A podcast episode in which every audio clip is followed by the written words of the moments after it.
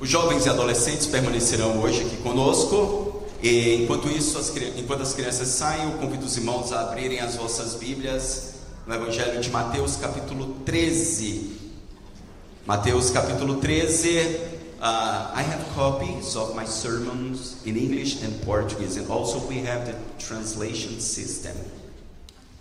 Uh, Mateus capítulo 13, versículo de número 31 ao verso 35. Mateus 13,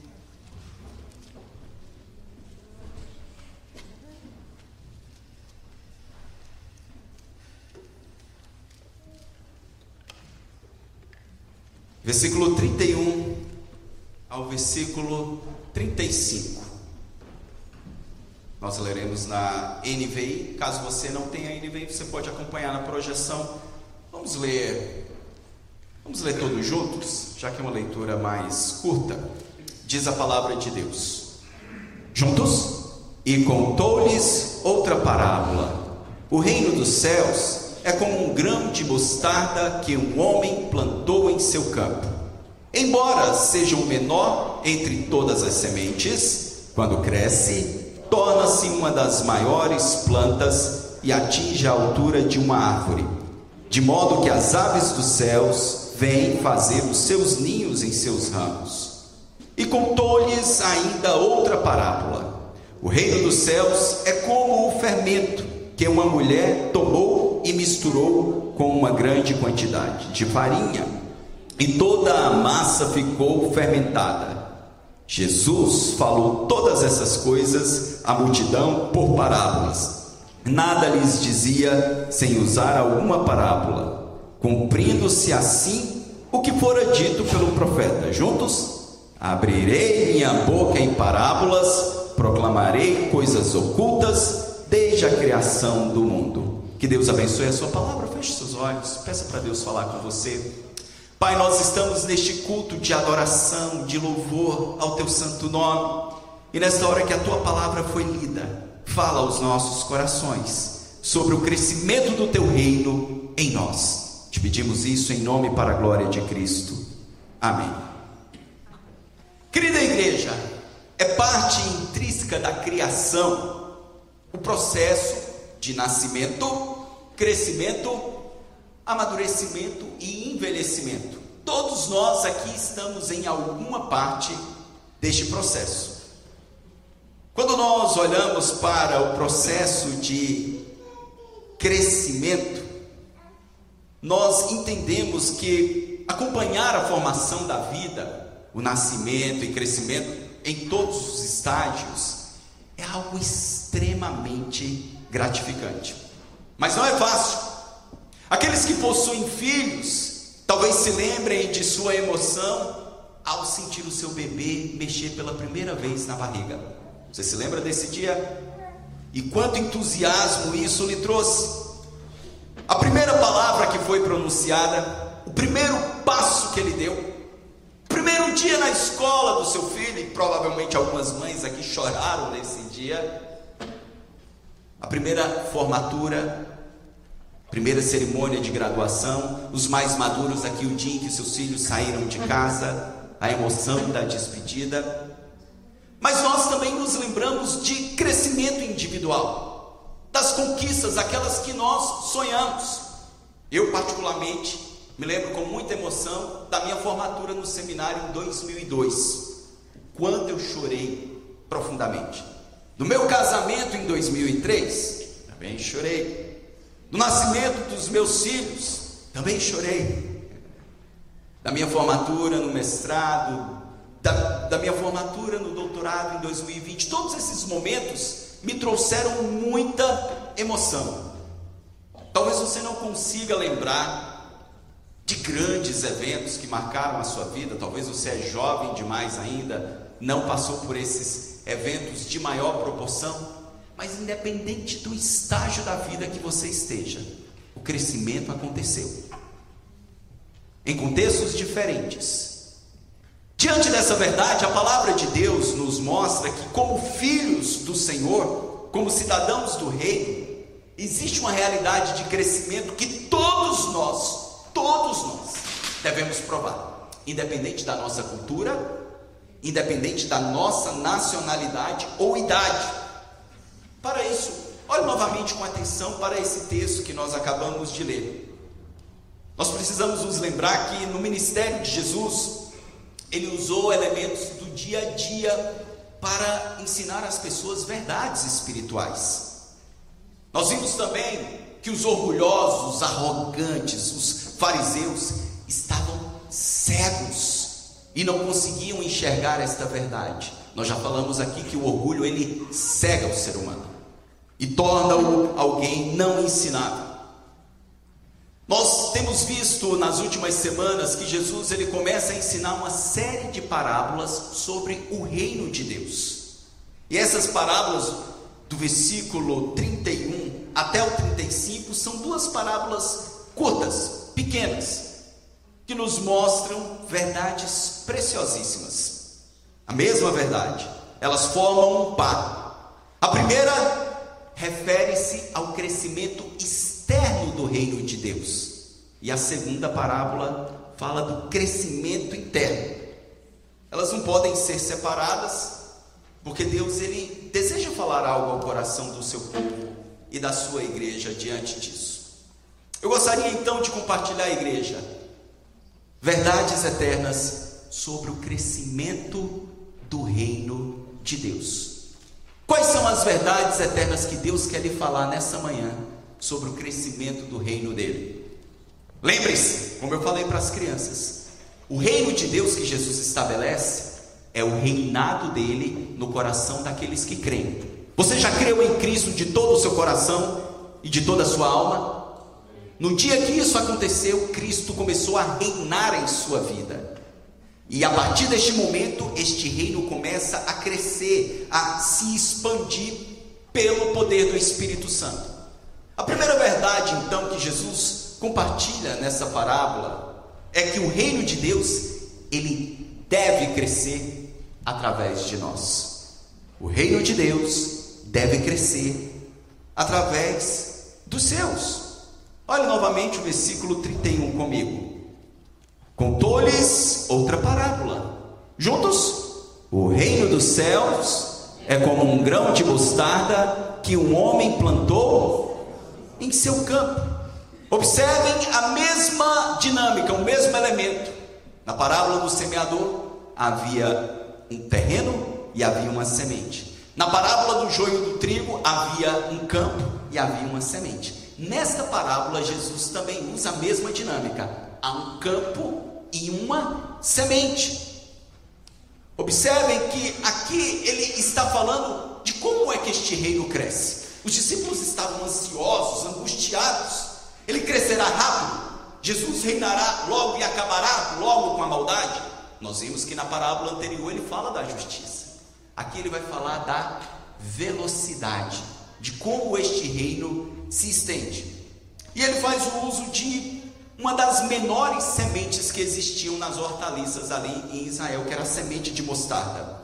Ela não era a menor de todas as sementes no mundo, mas a menor das hortaliças utilizadas no dia a dia do povo. Contudo, aquela semente, quando ela germinava e crescia, ela gerava uma árvore frondosa. Algumas árvores de mostarda chegavam a medir de 3 a 5 metros. E no outono, quando seus ramos se tornavam firmes e rígidos, as aves de várias espécies, elas encontravam naquela árvore de mostarda refúgio do sol e refúgio das tempestades. Mesmo numa época, irmãos, onde toda a produção era muito lenta, pois não existia praticamente qualquer automi, automo, perdão, automatização. Estou desaprendendo português. Não havia qualquer automa, automatização de processos, ou seja, não, não existiam ah, fábricas. Os trabalhos eles eram feitos manualmente. As pessoas elas produziam tudo com as suas mãos. Mas a ansiedade estava no coração daquelas pessoas. Elas queriam ver o resultado do reino de Deus muito rápido. E Jesus disse: Olha, o reino, ele começa pequenininho, pequenininho como um grão de mostarda, mas ele pode se tornar uma árvore frondosa. Diante disso, aqui ele usa o exemplo dessa hortaliça para mostrar a verdade do reino. Os judeus olhavam as promessas do Messias que viria triunfante estabelecer o reino e se esqueceram de que o tempo está nas mãos de Deus e que a dinâmica de crescimento está nas mãos do Senhor. E essa angústia se tornou tão profunda a ponto do próprio João Batista, que preparou o caminho do Senhor, manda um discípulo perguntar: Senhor, és tu mesmo quem vai estabelecer o reino? Ou nós devemos esperar outro? Jesus então o responde, apontando para os sinais que confirmavam que ele era o Messias. Não importa se o reino começou com doze homens improváveis, quem eram? Galileus. Quem eram os discípulos? Os mais cultos? Não, os mais simples. Poderosos? Não, os mais desprezados. Mas Jesus está dizendo: olha, ele começa pequeno assim mesmo. No Antigo Testamento, ele já havia dito através de Zorobabel. Quantos lembram da pregação do reverendo Adenauer sobre Zorobabel? E ali, em Zacarias, nós encontramos o Senhor dizendo através do profeta: Pois aqueles que desprezaram o dia das pequenas coisas terão grande alegria ao verem a pedra principal nas mãos de Zorobabel. Observem que o profeta não apontava apenas para o muro que seria reconstruído, mas ele apontava para o reino de Deus.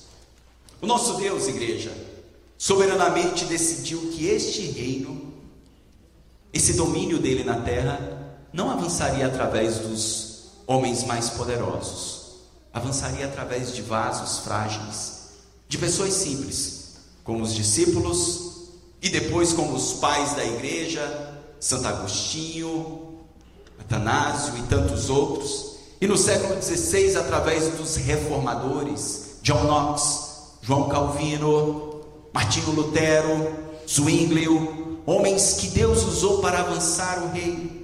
Nos, nas grandes missões do século XVIII, século XIX, nós encontramos homens como John Wesley, que foram utilizados com sabedoria. Mas hoje, em 2023, no mês de setembro, quem é a pequena semente que Deus está utilizando para criar uma árvore frondosa do seu reino? É você. Sou eu. Somos nós. Eu, pastor. É você mesmo. Algumas considerações práticas iniciais se você, irmão, não entendeu ainda que Deus lhe colocou nesta terra e neste país, não foi para construir o seu sonho pessoal de uma casa própria, de uma fazenda própria, de um condomínio próprio, isso até pode acontecer, mas isso é a causa secundária. A causa primária que Deus te colocou nessa terra é para você ser instrumento do reino dele nessa nação e que há uma alegria sobrenatural que Deus reserva para aqueles que dizem: Senhor, eu entendo que eu sou uma semente pequenininha, mas eis-me aqui para ser instrumento no teu reino. O irmão Henrique, esposo de Simila, me contava que, dentre os funcionários que ele teve, ele tinha um irmão que era solteiro, já na casa dos seus 30, próximo aos 40 e sabe qual era o carro que esse funcionário que trabalhava na carpintaria tinha? Como solteiro? Uma minivan com oito assentos. E sabe por quê? Ele dizia: A minha maior alegria é falar de Jesus para as pessoas e levar quem não tem carro para a igreja. E aquele homem então saía de casa uma hora antes do culto, ou sai até hoje, para buscar sete, oito pessoas levar à igreja e depois levar essas pessoas de volta. Certamente esse irmão, já que o exemplo é bom, nós podemos falar o nome, chamado Onofre, ele entendeu as palavras de Isaías no capítulo 52, no verso 7, quando ele diz: Como são belos nos montes os pés daqueles que anunciam boas novas, que proclamam a paz, que trazem boas notícias, que proclamam a salvação e dizem a Sião: o seu Deus reina. Como ser instrumento deste reino? Você conhece o plano de salvação memorizado? Como eu vou anunciar boas notícias se eu não sei dar uma boa notícia? Memorize o plano de salvação: criação, queda, salvação em Cristo, santificação e glorificação. Aprenda isso. E aproveite cada oportunidade que Deus lhe der para falar do amor dele a pessoas que estão perdidas. É assim que o reino de Deus se estenderá. Lembre-se, igreja. Talvez você diga, pastor, eu não sei falar direito. Eu sou pesado de língua como, como Moisés era. Deus te usará na tua simplicidade para ser instrumento na vida de outras pessoas. Amém? Assim como as aves na parábola do grão de mostarda, se refugiavam na sombra das árvores, que cada um de nós sejamos um abrigo para os corações aflitos que estão ao nosso redor. Geralmente nós analisamos aquelas pessoas difíceis com as quais convivemos e dizemos: Nossa, que homem insuportável! Nossa, que mulher intragável! Essa pessoa podia ir para bem longe de mim. Você já parou para pensar que Deus colocou essa pessoa exatamente perto de você, para que você seja sal da terra e luz do mundo e instrumento de salvação? Então, sejamos uma árvore frondosa que oferece abrigo e transformação em Cristo Jesus. Mas aí nós encontramos uma segunda verdade extraordinária: é de que este reino, ele não se estende apenas através de nós ele também se estende em nós, dentro de nós. E é o que a segunda parábola nos conta no versículo 33. Verso 33. Vamos ler juntos? E contou-lhes ainda outra parábola. O reino dos céus é como o fermento que uma mulher tomou e misturou com uma grande quantidade de farinha. E toda a massa ficou fermentada. 34. Jesus falou todas essas coisas à multidão por parábolas, nada lhes dizia sem usar alguma parábola. Até aí, observem aqui que Jesus usa outro exemplo no cotidiano. Os pães não ficavam prontinhos, como nós compramos no mercado. As mulheres precisavam pegar a farinha e amassar, colocar o fermento e preparar os seus pães. Alguém aqui é bom em fazer pães? Nós temos aqui uma irmã, outros preferem um modo prático. Era muito comum. E aqui, perdão, no exemplo, é, ele usa uma medida que era selamim, aproximadamente 13 litros de farinha. Algo estranho para que uma mulher fizesse sozinha em casa. Imagina, 13 litros de farinha.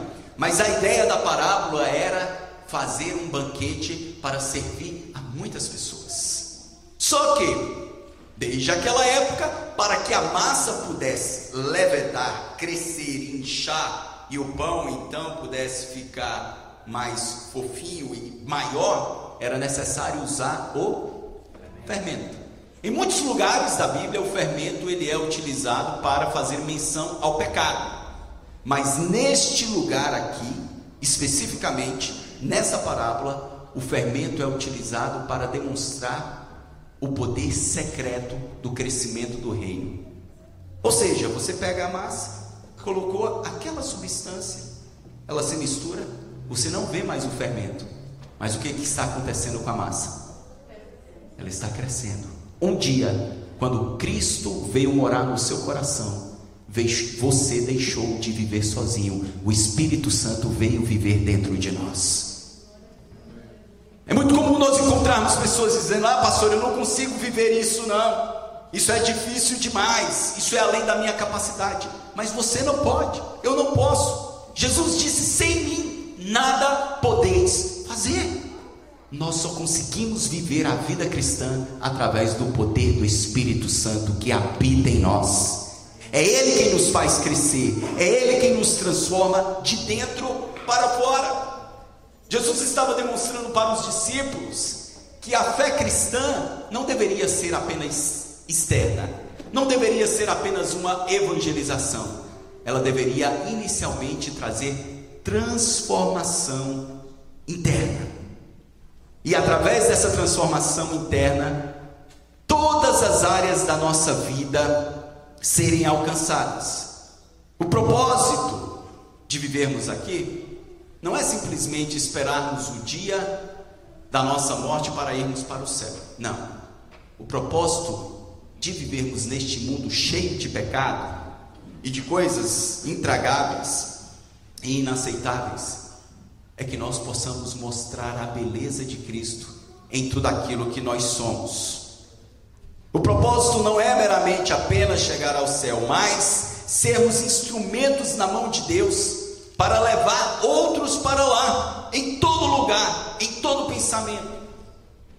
Todo pensamento cativo a Cristo. William Hendrickson, ele afirma: o verdadeiro seguidor de Cristo ativamente promove causas tais como abolição à escravatura, restauração dos direitos da mulher, a medicação da pobreza, a repatriação dos exilados, se for possível, se não, socorrê-los de alguma maneira, a educação dos analfabetos, a reorientação das belas artes pelo prisma cristão. O verdadeiro cristão que tem o reino de Deus dentro dele, este reino cresce, o transformando num homem honesto, quando ele outrora era desonesto. O reino de Deus cresce nele quando outrora ele era um marido agressivo, bruto, estúpido, e ele vai gradualmente se tornando um homem mais atencioso e moderado. O reino de Deus cresce quando uma mulher que era desrespeitosa e debochava na cara do marido e dizia: Você não sabe de nada, agora passa a respeitar a autoridade do seu marido como uma verdadeira parceria. O reino de Deus cresce quando você, jovem, Respeita a experiência e os cabelos brancos e grisalhos dos seus pais. E não acha que eles são ultrapassados, mas entende que Deus os colocou como autoridade sobre a sua vida, mesmo quando você discorda. O reino de Deus cresce quando nós demonstramos ao mundo perdido como é viver de acordo com a vontade de Deus. Considerações. Progresso deste reinado em nossos corações impactará todas as nossas esferas de relacionamento. Todas. Eu não posso dizer que o reino de Deus cresce em mim e continua sendo um mau funcionário. Eu não posso dizer que o reino de Deus cresce em mim e eu continuo sendo um mau cidadão. Sou mais espiritual dentro dessa igreja, quando eu estou lá fora viro um demônio. E essa é a razão pela qual muitas pessoas criam aversão ao Evangelho, escandalizam o nome de Cristo. A minha espiritualidade, ela se manifesta aqui sim. Aqui eu ergo as mãos, aqui eu glorifico, aqui eu choro, vocês podem glorificar, nós somos presbiterianos, mas a gente dá glória a Deus também, amém? Não fiquem constrangidos. Aqui eu me emociono, aqui eu leio a palavra, mas quando eu estou lá fora, eu demonstro o que essas verdades fizeram na minha vida, com um vocabulário santo, rejeitando a pornografia, a piadinha sem graça e imoral, rejeitando a traição, o adultério, rejeitando o lucro desonesto, falsificar uma nota para ter um lucro maior. Estes não são procedimentos do reino de Deus. Quando o reino de Deus entra em mim, ele me transforma de dentro para fora. E as pessoas olharão e dirão: há algo de diferente naquela mulher.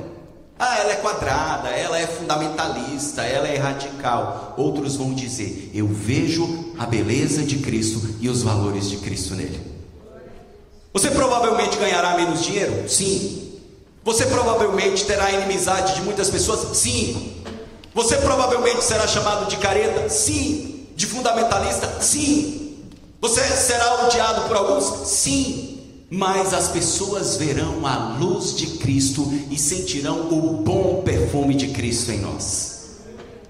Isso só é possível, igreja, pelo poder do reino de Deus e pelo poder do Espírito Santo. Lembre-se, O que fez a massa crescer foi o fermento. O que nos fará crescer em santidade é o Espírito Santo.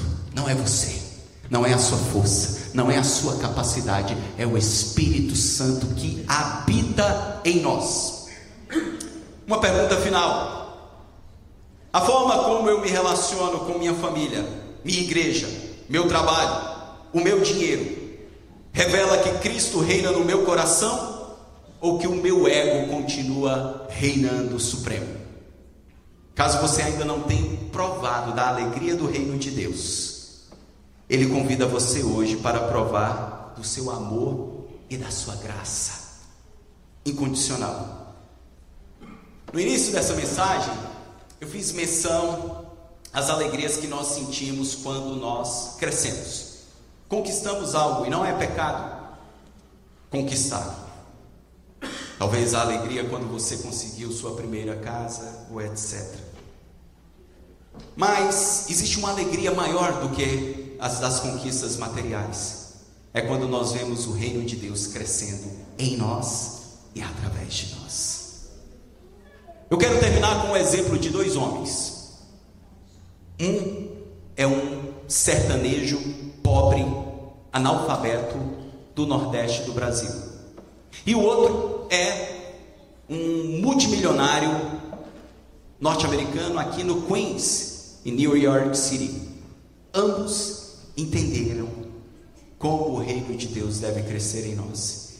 Eu começo com o exemplo do nosso simples e pobre irmão Inácio. Por favor, Marquinho, pode colocar o vídeo. Enquanto isso, os irmãos do louvor podem tomar o seu lugar.